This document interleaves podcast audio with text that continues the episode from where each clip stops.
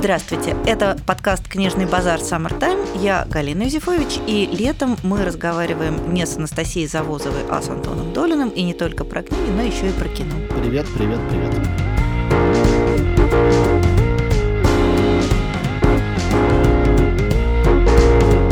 Сегодня мы будем говорить про жанр, который на самом деле очень древний, очень почтенный, но в литературе он переживает сейчас какое-то совершенно невероятное новое рождение. Благодаря которому, как я понимаю, сам термин э, появился. Это же не какой-то древний термин. Термин автофикшн, давай уже его скажем вслух, это книги, рассказывающие о самом себе, превращающие собственную биографию автора в нечто большее или иное. На самом деле этот термин, как я выяснила, существует существовал довольно давно, и означал он один из методов литературного автопортретирования, в том числе применяемого в криминалистике. То есть это термин устоявшийся, но в последние годы он действительно переехал в литературу. В маскульт. В маскульт, да, пошел в народ. Собственно, в чем отличие автофикшена от нормальной классической биографии, автобиографии, к которой мы привыкли, что каждый уважающий себя человек, будь то политик или художник, он рано или поздно, выйдя на пенсию, пишет мемуары или автобиографию, либо нанимает для этого литературного негра, если совсем уж ему бог таланта не послал в этой сфере. Автофикшн отличается от традиционной автобиографии тем, что он не живет по традиции классического нарратива. Все-таки автобиография, она живет по тем же законам, по которым живет нормальная художественная проза. Можно написать роман о жизни человека, можно написать Иван Иванович родился в таком-то году и дальше подробно излагать его жизнь по ключевым вешкам, а можно написать «я родился в таком-то году», и это, в общем, будет мало чем отличаться заниматься. Автофикшн пытается сочетать разные техники, поток сознания, который тоже вполне себе нам известен, но только обычно он жил в другом месте. Эссеистику и размышления, действительно какую-то иногда обжигающую персональную историю, описание каких-то очень обыденных элементов собственной жизни, вот все это спекается в один такой большой, не всегда приятным для традиционного читателя образом выглядящий и устроенный ком, который, собственно говоря, и и сейчас находится на острие вообще литературной моды, скажем так. Ну, не только литературной, но и кинематографической. Э, мы оттолкнулись, как мы по не до конца мне понятным причинам делаем каждый раз, от киноповестки, оттолкнулись от фильма, который очевидным э, образом является одним из главных э, в этом году. Это фильм «Боль и слава» Педро Альмадовара. Картина, которая является, ну, даже, можно так сказать, возвращением Альмадовара на авансцену, потому что он никуда не уходил. Великий испанский режиссер снимает достаточно часто свои новые фильмы, никаких больших перерывов у него не было. Но так вышло, что лет 10 уже, несмотря на относительный успех фильма Хульетта, его предыдущего, лет 10 уже он не получает таких восторженных отзывов или не собирает такого количества денег э, в кинотеатрах. А надо сказать, что он,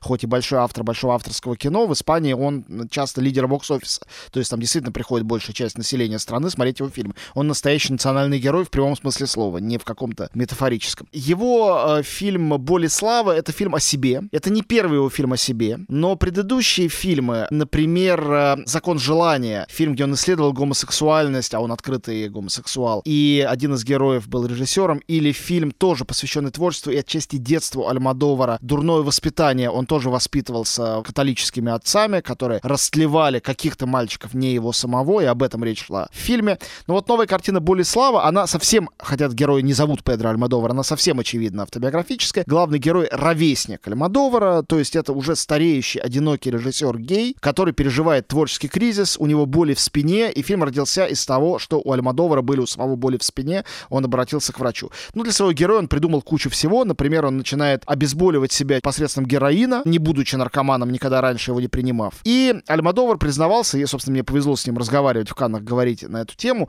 что у него было несколько сюжетов, которые все автобиографические, все лежали в столе, в компьютере, он не знал, что с ними делать, а за счет этого героя он их склеил в один фильм. Сюжеты разные. Один сюжет взаимоотношения с матерью, который он вспоминает из своего детства, и матерью пожилой, смерть которую он переживает. То, что с Ромадовром, естественно, произошло, ну, как происходит с большинством людей. Это история первой юношеской детской влюбленности, когда он впервые чувствует это, чувствует к рабочему, который красит им дом молодому, красивому, и он падает в обморок, это почувствовав. То есть никаких там приключений не происходит, никакого растления, это все вообще только в голове у мальчика. И, наконец, это история его его влюбленности в некого человека, которая быстро заканчивается, они с ним расстаются, и этот человек возвращается впервые за долгие годы из Латинской Америки, где он сейчас живет, в Испанию и попадает на сеанс старого фильма этого главного героя, который впервые снова показывается на экране, и они снова встречаются после многолетнего расставания. Встречаются мимолетно для одного разговора, то есть там не происходит какое-то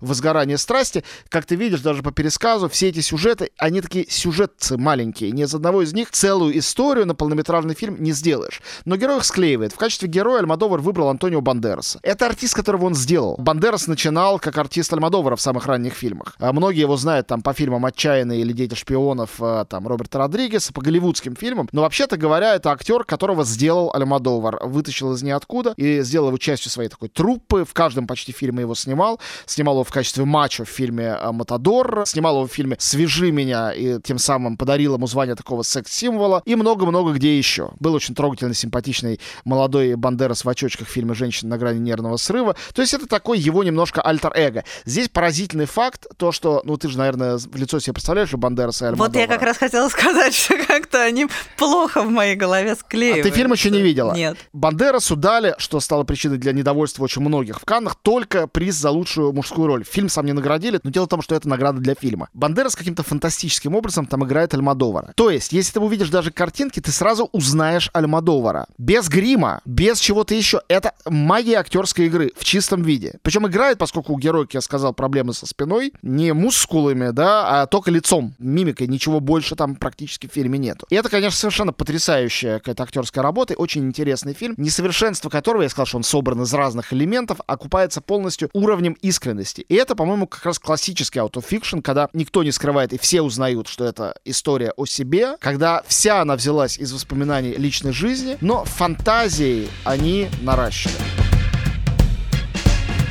Я, кстати, хочу тебе сразу задать вопрос, раз уж мы начали с дефиниции. Дефиниция вещь бесполезная в этих разговорах, но интересная для обсуждения. В поисках утраченного времени Пруста это аутофикшн или все-таки нет? И другой вопрос. А Москва-петушки, где есть Венечка, даже героя зовут как автора, это аутофикшн или все-таки нет? Ну, на самом деле, конечно же, мы не можем точно сказать. Потому нет, что... нет, не надо уходить от ответа. А, нет, автофикшн — это то, что сам автор называет автофикшн. Ну вот э, мы уже поняли, что термин почти что новый. То есть он старый, но сейчас только стал расхожим. Ну вот э, так не называли, из этого же ничего не следует. Про Москву петушки более-менее понятно. На самом деле это, конечно, очень художественное произведение, довольно сильно отстоящее от персонального опыта автора. То есть Венечка в Москве петушки и реальный Венедикт Еврофеев это довольно разные люди. То есть это очень искусственное произведение, искусственное не в негативном смысле слова, а в смысле, что оно не является естественным таким, каким оно кажется. Оно притворяется автофикшеном, оно притворяется честным, иногда даже таким избыточно честным рассказом о себе. На самом деле это довольно выверенное, просчитанное художественное произведение с очень большой дистанцией между автором и персонажем. Что называется, все сходства с реальными людьми, оно является случайным. То есть не случайным, но не полным. Что касается Пруста, то тут, конечно,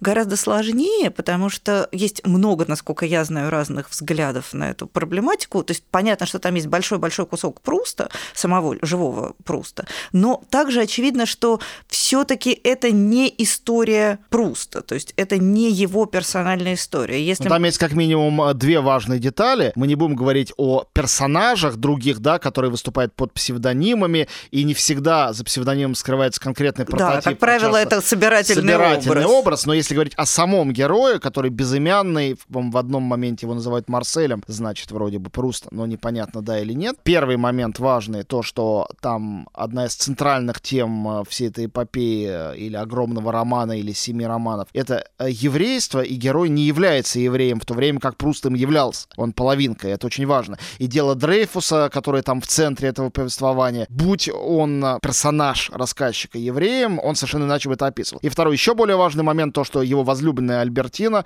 это на самом деле мужчина. А Пруст был гомосексуален, но Альбертина, которую он сделал девушкой, девушкой. Конечно, если ты этого не знаешь, это девушка. Абсолютная ты девушка, читаешь, да. Нет предположения, что это какой-то закамуфлированный мужчина. Это рассказ о девушке. То есть, придумав персонажа, дальше он а, наполняет его такой фантастической жизнью. В смысле, она не фантастическая, а наоборот, реалистическая. Фантастично, насколько она правдоподобна. Что у тебя нет сомнения, что написывает, ну, реального какого-то человека. Мне кажется, что автофикшн, главная его черта все-таки это взламывание традиционной нарративной структуры. Мы все-таки привыкли к тому, что любая художественная проза, ну или проза, которая считается художественной, она живет по определенным законам. То есть, грубо говоря, вот эти ружья, которые развешаны по стенам, они должны с некоторой периодичностью стрелять. Мы знаем, как устроена история. Мы точно так же знаем, что реальность нашей жизни на историю похожа не всегда. То есть на каких-то нанофрагментах да, а когда мы смотрим на всю большую историю собственной жизни, едва ли ее можно уложить в традиционную нарративную вот эту вот конструкцию, к которой мы привыкли.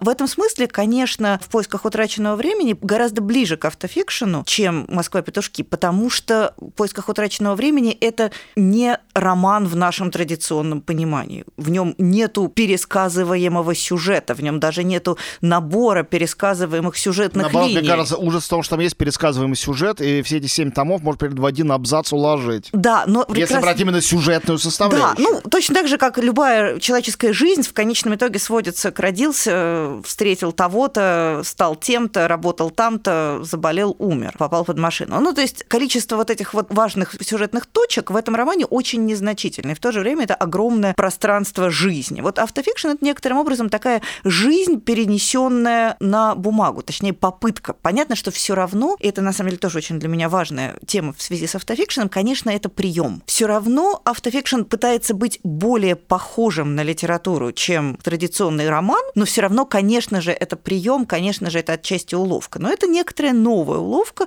которой действительно, пожалуй, раньше не было. А другие берега Набокова это все-таки автобиографическая проза или это автофикшн как особенная форма препарирования биографии? Не, мне кажется, что другие берега это как раз таки нормальная, нормальная автобиографическая проза. Вот, кстати, недавно вышла книга Джозефа Конрада, на русском она впервые вышла, называется «Личное дело». Это его фактически автобиография. Вот это, конечно, автофикшн, потому что там есть немножко про самого Конрада и есть разбегающиеся в стороны какие-то истории, бывшие для него важными. То, что я читал, то, что я думал, то, что я чувствовал, какие-то случайные, но важные моменты, когда там подул ветер, разбросал черновики. Для писателя это важно, хотя это не приводит ни к какому изменению в его жизненной траектории. Это, наверное, больше похоже. Но в целом понятно, что идея автофикшена, она связана, как мне кажется, в первую очередь с тем, что мы внезапно обнаружили для себя радость подглядывания за обыденной жизнью. Всегда кажется, что если, не знаю, принцесса Диана любовник, это круто, а если у Марьи Ивановны любовник, то это, в общем, на самом деле как-то мы легко обойдемся без этого. Автофикшн – это такой способ показать, что любовник соседки Марьи Ивановны не менее интересен, важен, волнует и вызывает сопереживание, чем любовник условной принцессы Дианы. Ну, я тогда продолжу твою мысль. Э, это же не просто так происходит. Э, мы же не на пустом месте сделали это допущение о том, что Диана интересна, а Мария Ивановна нет. Потому что мы этих Марии Ивановн направо и налево видим много. Мне кажется, что автофикшн, э, и не только в литературе, но и в кино, мы к этому тоже обязательно сейчас перейдем, он поднимает за счет языка языка литературы или киноязыка реальность над реальностью. И даже когда описывается слово за слово то, что было на самом деле, само описание делает это нереалистичным или гиперреалистичность — это тоже форма нереалистичности. В жизни мы проживаем какой-то момент за час. Вот у Пруста такого очень много. Например, он на 200 страницах описывает какую-то вечеринку. Мы читаем эти 200 страниц месяц. Я читал его по-французски, читал очень долго. А вечеринка длится 2 часа. 2 часа растягиваются на месяц. Это, кстати говоря, еще и эффект эффект сериала, когда ты год ждешь следующего сезона и с возмущением обнаруживаешь, что события предыдущего сезона, они были год назад, ты это знаешь, по сюжету сериала были вчера, что э, не было этого года для них. И вот эта вот э, ретардация времени, затягивание его, растягивание в поисках утраченного времени. Вот мы его ищем, утраченное время, и находим его больше, чем искали. Оно странным образом становится больше. Литература мы привыкли считать, вот здесь я прихожу к выводу, который я сделал, ты мне скажешь, правильно он или нет. Литература существует для конденсации времени. Вот проходит некая эпоха, а это все запихано под обложку, и мы за один вечер увлекательного чтения проживаем жизнь или несколько жизней, или как в случае с Библией, которую, конечно, за вечер не прочитаешь, эпохи. В то же время как автофикшн работает иначе. Он, наоборот, позволяет нам дольше растягивать время. Не сжимать его, а делать это время дольше, чем оно есть, за счет рефлексии. Да, то же самое в моем любимом, хоть это не автофикшн, но это эссеистическая проза. В моем любимом а, «Человеке без свойств» Музеля, из него выросла проза Кундеры, там нету автофикшена в чистом виде, но автор существует, как Евгений Онегини, наравне с персонажами, и иногда мы следим за персонажами выдуманными, а потом вдруг автор начинает своими мыслями с нами делиться, и мы рядом с ним, и это уже как бы автофикшн, его воспоминания, его и снова к персонажам. И вот это, конечно, растягивание за счет мысли, за счет наблюдения времени, мне кажется, один из самых магических эффектов, который как раз и отделяет описание неинтересной, как мы точно знаем, жизни Марии Ивановны от интересного нарратива. Ну, вообще любой нарратив поднимает, возвышает объект описания. То есть в тот момент, когда оказывается, что про кого-то можно рассказать историю, он немедленно оказывается интересен. Мне кажется, это очень важная какая-то вещь именно про сегодня. Почему сегодня вот этот автофикшн оказывается нужен? Потому что оказывается, что обычная жизнь, вот эта вот мапасановская инви, просто жизнь как таковая. Как раз Мапасан показал, что ее обычность, стоит превратить ее в гениальный пронзительный роман, сразу улетучивается и оказывается, что она необычна. Да. Вот на самом деле вот это развенчание концепции обычности. Через описание обычности. Да, через описание обычности, когда внезапно оказывается, что вещи, про которые ну, мы все пьем кофе, мы все тупим социальные сети, мы все ездим в метро. И вот в тот момент, когда это оказывается не нашим опытом, а каким-то отделенным от нас опытом и описанным в словах, это становится прям ужасно интересно. И вот это открытие, это действительно открытие сегодняшнего дня. Мне кажется, что мы очень много говорили, не мы с тобой, но мы все, и мы с тобой на самом деле тоже, о новом средневековье, о том, как оно в 21 веке снова пришло. Это предсказывали всякие мыслители и гуманисты второй половины 20 века, и я не буду сейчас перечислять эти тезисы, их легко найти, мне кажется, где угодно, почему наше время похоже опять на средневековье. За средневековьем, как мы знаем, приходит, э, и даже одновременно с ним, как это было у Данте, возрождение. Возрождение — это когда из огромной массы людей, обреченных на определенную судьбу, умереть от э, черной чумы или пойти в крестовый поход или погибнуть от апокалипсиса, который точно вот-вот произойдет, вдруг выделяются отдельные люди, у которых есть отдельная судьба. Вдруг э, в огромной толпе умерших какой-то Данте ищет одну свою Беатриче, ему она интересна. И вот ему, в общем-то, наплевать на всех остальных, вокруг него всякие великие философы, мыслители, библейские герои, он на них вежливо смотрит и идет к этой одной своей девушке, которая ничем не знаменита, кроме того, что он ее любил. И из-за этого одного она оказывается рядом с Девой Марией, Иисусом Христом на небесах небесах. Этого достаточно. Это невероятное нарушение всех иерархий и представления об этих иерархиях. И это приходит в живопись, в музыку, это не будем рассказывать истории, всем известны. Сейчас происходит, мне кажется, что-то подобное, без такой романтизации, потому что эти маленькие герои автофикшена совсем не всегда так прекрасны, как Беатрич, они могут быть и довольно отвратительны. Но из э, перенаселенного мира, где опять мы оперируем представлениями об огромных множествах людей, и каждого человека даже в соцсети, который свое мнение излагает, немедленно приписывают к множествам, как-то его категоризируя, мы вдруг выделяем одного человека с его одной судьбой, и оказывается, что это интересно. Здесь действительно самый магический феномен, о котором ты сейчас нам расскажешь, это э, Карл Уве Кнаусгор, норвежский писатель, нормальный писатель среди других писателей был, который вдруг написал книгу под вызывающим названием «Моя борьба», а «Mein Kampf» — это название, как известно, автобиографического главного концептуального труда Адольфа Гитлера, где рассказал свою по неким формальным показателям совершенно неинтересную, даже не насыщенную событиями жизнь нормального благополучия благополучного... Среднеблагополучного. Среднеблагополучного норвежца, которая вдруг стала бестселлером международным, несмотря на то, что выросла в семи уже томную гигантскую эпопею. Кому это нужно, оказалось всем. Прежде чем мы перейдем к Наусгору, про которого, конечно, обязательно я расскажу в разделе рекомендаций, я все-таки хочу тебя спросить. Вот ты рассказал про фильм Альмадовара, который, кажется, действительно отлично укладывается вот в этот концепт автофикшн. А есть еще что-нибудь такое? Или тут наши-то вперед вырвались? Или тут литература литература как-то обошла кинематограф. Ты знаешь, я думаю, что нам, наверное, тогда пора перейти к рекомендациям. А, по времени это вполне позволено, и там про это расскажем. Первый и классический для меня пример, который, мне кажется, всем известен и всем понятен, э, и который заложил основы этого жанра и отношения к этому в кино, и превратился в отдельный киножанр, там слово автофикшн не употребляется, это, конечно, «Восемь с половиной Филини». Дело в том, что я задавался вопросом о том, почему «Восемь с половиной» рубеж 50-х, 60-х, и потом 60-е, 70-е появляются другие «Восемь с половиной», снятые другими режиссерами. Мало есть режиссеров, которые такого не сделали. Почему? Потому что благодаря великим французам, в частности Андре Базену, появилась концепция автора в кино. Вообще кино стало авторским. Авторское кино — это не кино обязательно такое фестивальное, заумное. Это кино, у которого автор — это его режиссер, чаще всего он же сценарист, или сценарий написан другим человеком, но по его заказу и по его просьбе и по его идее. До этого кино складывалось как конструктор Лего. Продюсер придумал идею, купил права на экранизацию, сценарист написал экранизацию, продюсер нашел актеров, потом ищет подходящего режиссера. Неподходящий заменил на другого. И режиссера не было особенных прав считать себя автором. Из этого возникало много проблем. Например, продюсер, который не был художником, а был коммерсантом, считал, что это надо перемонтировать, это отрезать, это изменить. И часто из-за этого фильмы сыпались и не получались. Но бывали и мудрые продюсеры, великие, которые умели это сделать. Когда французы написали про авторов, изменилось все. Оказалось, что есть один человек, которому фильм принадлежит. И в какой-то момент, прошло еще лет 10, и эти люди начали догадываться. Ведь я имею право не только, раз я автор, этот фильм весь может быть про меня. Он весь может состоять из меня.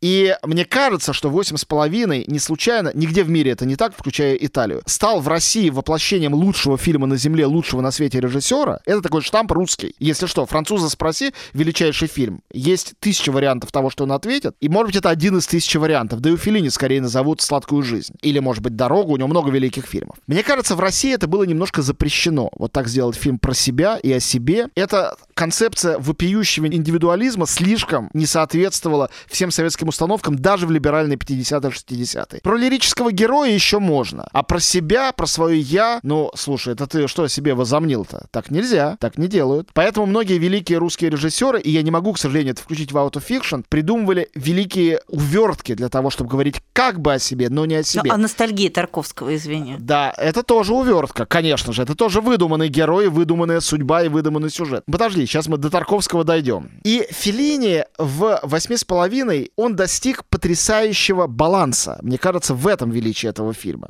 Кстати, у меня не самого любимого Филини, но важнейшего и краеугольного. Это фильм о себе. На самом деле Марчелло Мастрояни превращен не в первый раз у Филини в альтер -эго. И история любовных отношений Филини, которые он вообразил или пережил на самом деле, его измен, его параллельных романтических жизней, настолько здорово рифмуется с кризисом творческим, с невозможностью придумать фильм. И когда он говорит, то же самое, что происходит в фильме Альмодовара сейчас. Говорить о кризисе, закопываясь в себя и в своей персональной жизни, не творческой биографии, разыскивая причины этого кризиса, в том числе психотерапевтическая практика, искать свои детские приключения, отношения с родителями и так далее. И это становится способом преодоления кризиса, потому что становится сюжетом для фильма. Некоторый обман, конечно, есть в этом фокусе, но фокус работает. Позже, когда Феллини снимал свой гораздо более, на мой взгляд, зрелый и совершенный фильм «Амаркорд», он обошелся там без разговора о творчестве. Это был разговор о детстве, просто о себе. И это как раз больше воспоминания, чем автофикшн. А вот здесь, где авто превращается в fiction, и происходит возвышение за счет сюрреализма, творчества, которое перерабатывает и перемалывает вот этот вот жизненный опыт, простой низменный жизненный опыт. Мы, ребята, мальчишки, все были влюблены в эту проститутку, допустим, да? Из этого и получается вот это действительно, с одной стороны, уникальное кино, с другой стороны, давно не уникальное, а превращенное в модель, которая воспроизводится. Я тогда продолжу разговор о Карле Уве Кнаусгоре, который, конечно же, является такой иконой современного автофикшена в литературе. Он действительно норвежский писатель, который нафигачил колоссального размера эпопею о самом себе. Жизнь его в самом деле ничем специально не примечательной, кроме того, что ну, он действительно довольно яркий, умный и, как кажется, по его литературной саморепрезентации довольно неприятный человек. В самом случае самокритичный. Да, или, скажем, деликатно. Но это действительно абсолютно уникальный феномен, потому что, например, в Норвегии с э, населением 5 миллионов общий тираж книг Кнаусгора составил 500 тысяч экземпляров. То есть это значит, что каждый десятый норвежец купил как минимум одну его книжку. Вот преимущество сравнительно компактных культур. Там не так много этих культурных героев, да, это не Италия, не Германия, не Франция, не Америка и не Россия. Но зато уж этих героев любят по-настоящему. И в той же Норвегии, как там относятся к Григу или к Ипсону или к Мунку, это, конечно, или Гамсуну каждому пожелать вообще. Да, это правда. И Кнаусгору посчастливилось попасть в этот сон избранных. Он же абсолютно уже в этом списке. Мне, ну, мне да. кажется, э, это не какое-то преувеличение. При том, что он наш с тобой современник и даже не старик. Ну, э, почти ровесник. Да. При этом он, он действительно в этом списке живых классиков. И удивительным образом он оказался невероятно популярен и за рубежом. В Америке особенно. Да, в Америке кажется. просто величайшее событие. Какая-нибудь Мичика Какутани, самый главный, самый злобный критик в Америке, писала, что она без новой дозы Кнаусгора просто буквально жить не может, и когда же следующий том. Это кажется довольно удивительным, потому что в самом деле человек просто описывает все, включая довольно, ну, такие вещи, которые мы не хотим знать про чужих людей. Ну, не то чтобы они были какие-то стыдные, но это вот тот... Но об этом не принято. Да, об этом не принято говорить просто потому, что об этом не принято говорить. И вот Кнаусгор, он, с одной стороны, демонстрирует какую-то потрясающую эксгибиционистскую храбрость, демонстрируя те части себя, которые обычно показывать никто не готов, а с другой стороны он эту вот такую почти шокирующую откровенность, он вплавляет ее в какие-то свои довольно небанальные размышления об искусстве, о собственном, опять же, как и у Филини, писательском ремесле. Потому что, собственно, первая книга, которая вот вышла у нас на русский, она называется «Прощание», первая книга цикла. Это книга о том, как он переживает свой творческий кризис, потому что он был нормальный писатель, который писал нормальные романы, и тут он что-то понял, что он больше больше не может писать нормальные романы. Это тоже очень важно. Это такое концептуальное заявление поколения, хоть он так, очевидно, это не задумывал. Ну, фантазия утомила, и необходимо что-то настоящее. И вот оно возникает. Да, и вот оно такое настоящее, вот так оно выглядит. И я не могу сказать, что я являюсь главным поклонником этого писателя, но я должна сказать, что магия действительно есть, и она в самом деле работает. То есть я, наверное, не как Мечика Какутани, я еще не подсела на Кнаусгора и не нуждаюсь в новой новой дозе с такой немыслимой остротой. Но я понимаю, как это работает, когда ты одновременно находишься рядом с героем, фактически видишь все, что он делает, включая как он ест, как он ходит в туалет, как он обманывает своих женщин, как он не любит своих детей. То есть вещи, которые мы не хотим видеть. А с другой стороны, ты находишься у него в голове, и ты параллельно чувствуешь, испытываешь те же эмоции, ты думаешь его мысли. Вот это стирание границы между внешним и внутренним, когда внешняя жизнь и внутренняя сливаются, и обе оказываются объектом описания, это действительно очень интересная штука. То есть не могу сказать, что это прям любовь-любовь, но это бесспорно вещь по-своему колдовская. Так что очень советую, по крайней мере, одну-две книги из этого цикла прочитать определенно стоит.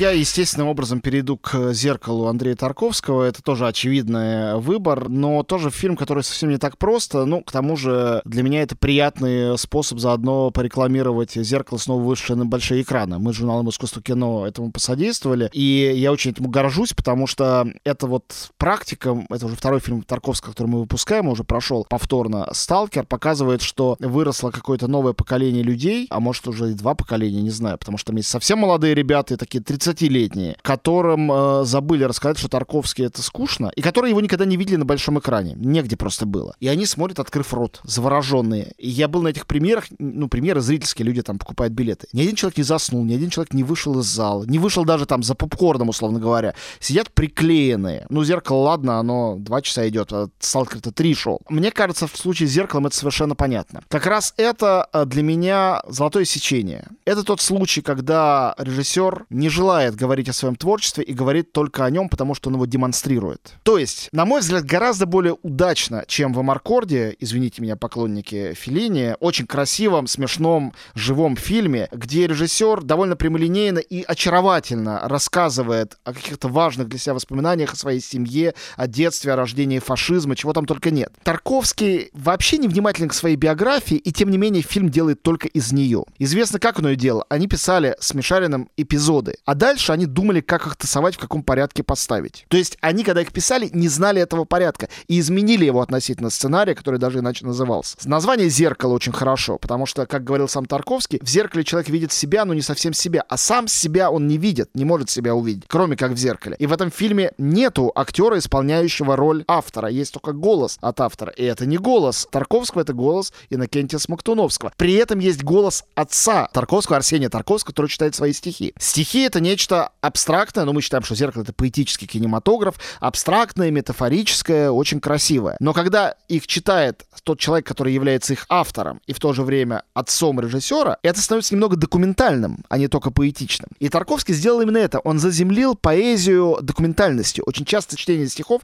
у него сочетается там с документальной хроникой. И, как сам говорил он, хроника становится поэтичнее, поэзия становится хроникальнее. И это придумал он первый. Конечно, это фильм, в котором совершенно незначительные детские воспоминания. Вот знаменитая сцена, может быть, самая знаменитая сцена. Отец ушел из семьи, мать сидит на заборе, курит сигарету.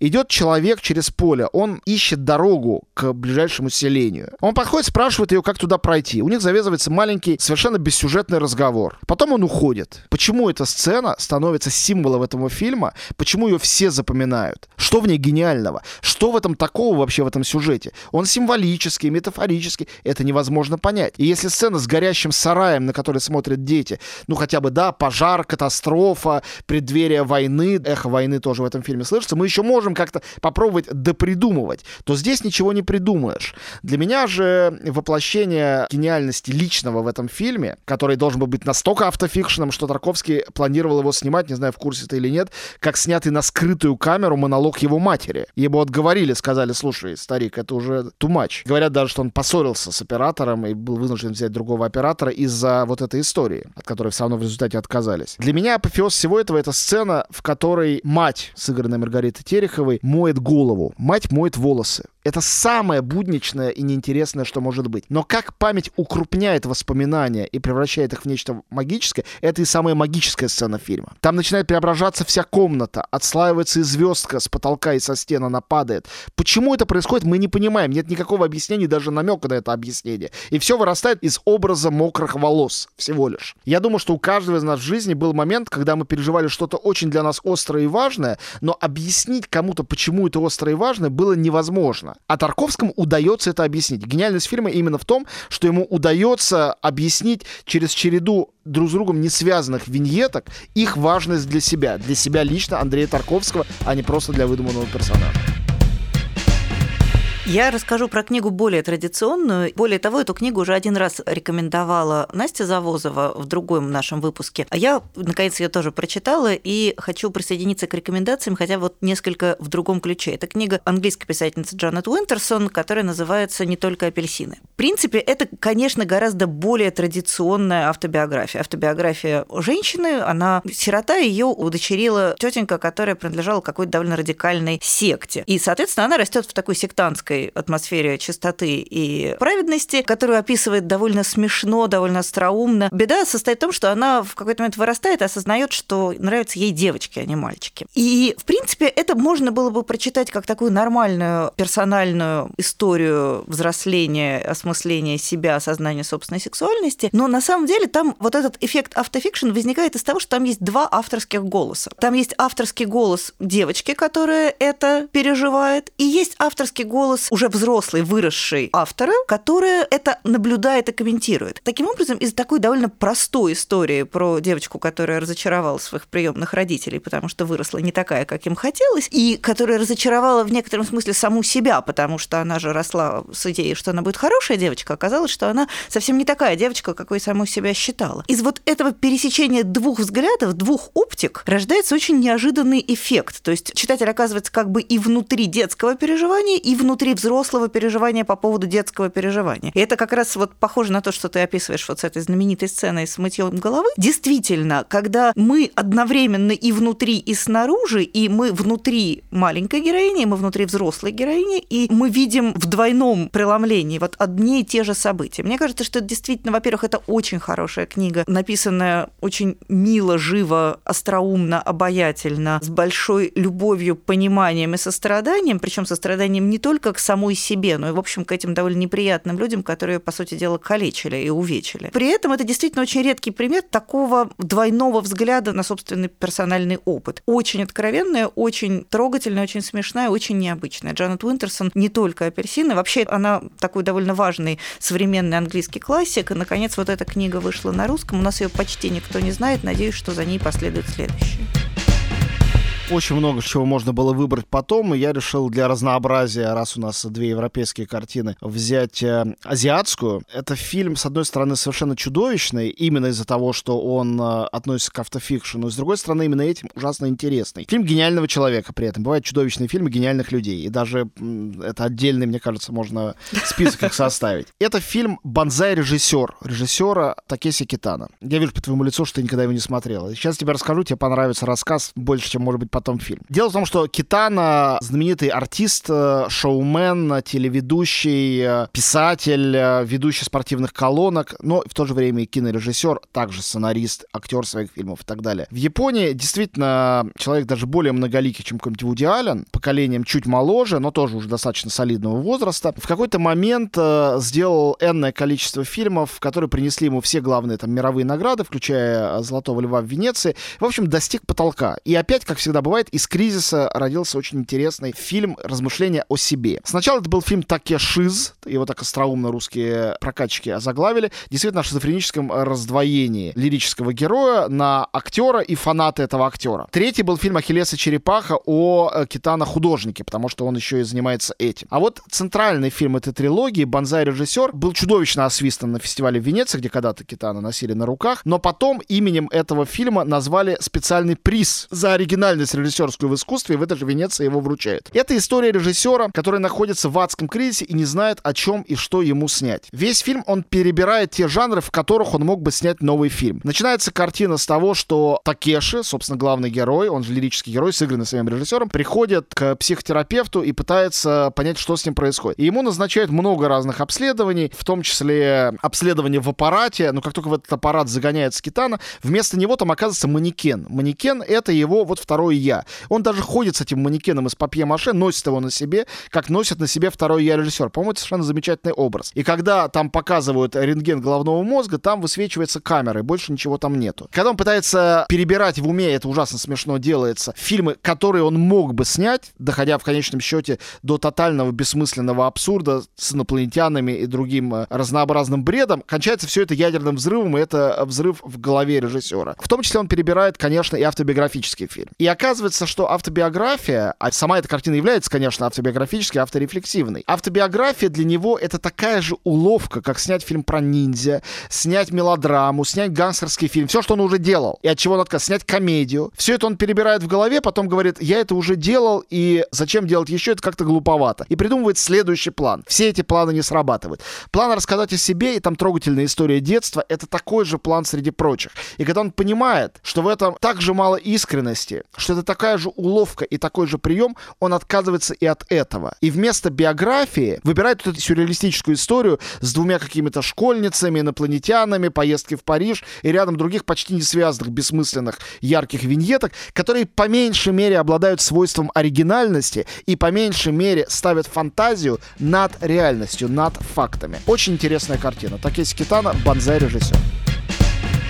Я хочу порекомендовать книгу российского писателя Дмитрия Данилова, который вообще у нас, пожалуй, единственный автор, который вот прям серьезно, рефлексивно работает в жанре автофикшн. И у него есть несколько книг, самое, наверное, известное это «Горизонтальное положение», которое, мне кажется, несколько уступает той, о которой я хочу сказать. Я хочу порекомендовать книгу Дмитрия Данилова, которая называется «Есть вещи поважнее футбола». Это книга, в которой автор ставит перед собой конкретную задачу. Он на протяжении одного сезона будет ходить и смотреть смотреть футбольные матчи одной российской команды, команды «Динамо». Автор в самом деле отчасти увлекается футболом, не до степени фанатизма, но для него это не отвратительно. И, собственно говоря, для него вот эта техническая задача оказывается способом рассказать о своей жизни на протяжении вот этого наперед заданного отрезка времени. Один сезон. В этот сезон укладывается, помимо игр, которые он фиксирует с удивительной подробностью, какие-то события из его личной жизни. Э, в этот момент умирает его друг, которого он вспоминает вспоминает. В этот момент он заболевает, выздоравливает. Получается кусок времени, ограниченный вот этими хронологическими рамками и организованный внутри себя, как рифмой в поэзии. Он организован вот этими футбольными матчами, которые фактически преобразуют этот текст почти в стихи. И мне кажется, что вот Данилов в этом смысле большой мастер, потому что у него действительно очень скучные для абсолютного большинства людей вещи, благодаря какому-то особому ритму повествования превращаются почти в стихи стихи. И этот текст, который ты начинаешь читать со смыслом, что вот сейчас я немного поскучаю, и, возможно, я начну пролистывать описание футбольных матчей, на самом деле оказывается ровно наоборот. Оказывается, что вот эти кульминационные точки, вокруг которых организуется вся жизнь. Действительно, очень, мне кажется, любопытный эксперимент. Можно почитать у Данилова и книгу «Город», в которой он рассказывает про человека, приехавшего в некий чужой для него город, и этот город осматривающего. Это может быть любой город. По-моему, это Воронеж, и я знаю, что воронежцы его там распознали и обиделись, но на самом деле это просто э-город. Можно почитать его горизонтальное положение, но мне кажется, что есть вещи поважнее футбола, наверное, самая необычная его книга, потому что при наличии абсолютно вот такой внешне поставленной, абсолютно искусственной задачи, она внутри обрастает какой-то совершенно невероятной жизнью, и действительно это вот из тех вещей, которые хочется читать вслух, так что обратите на нее внимание.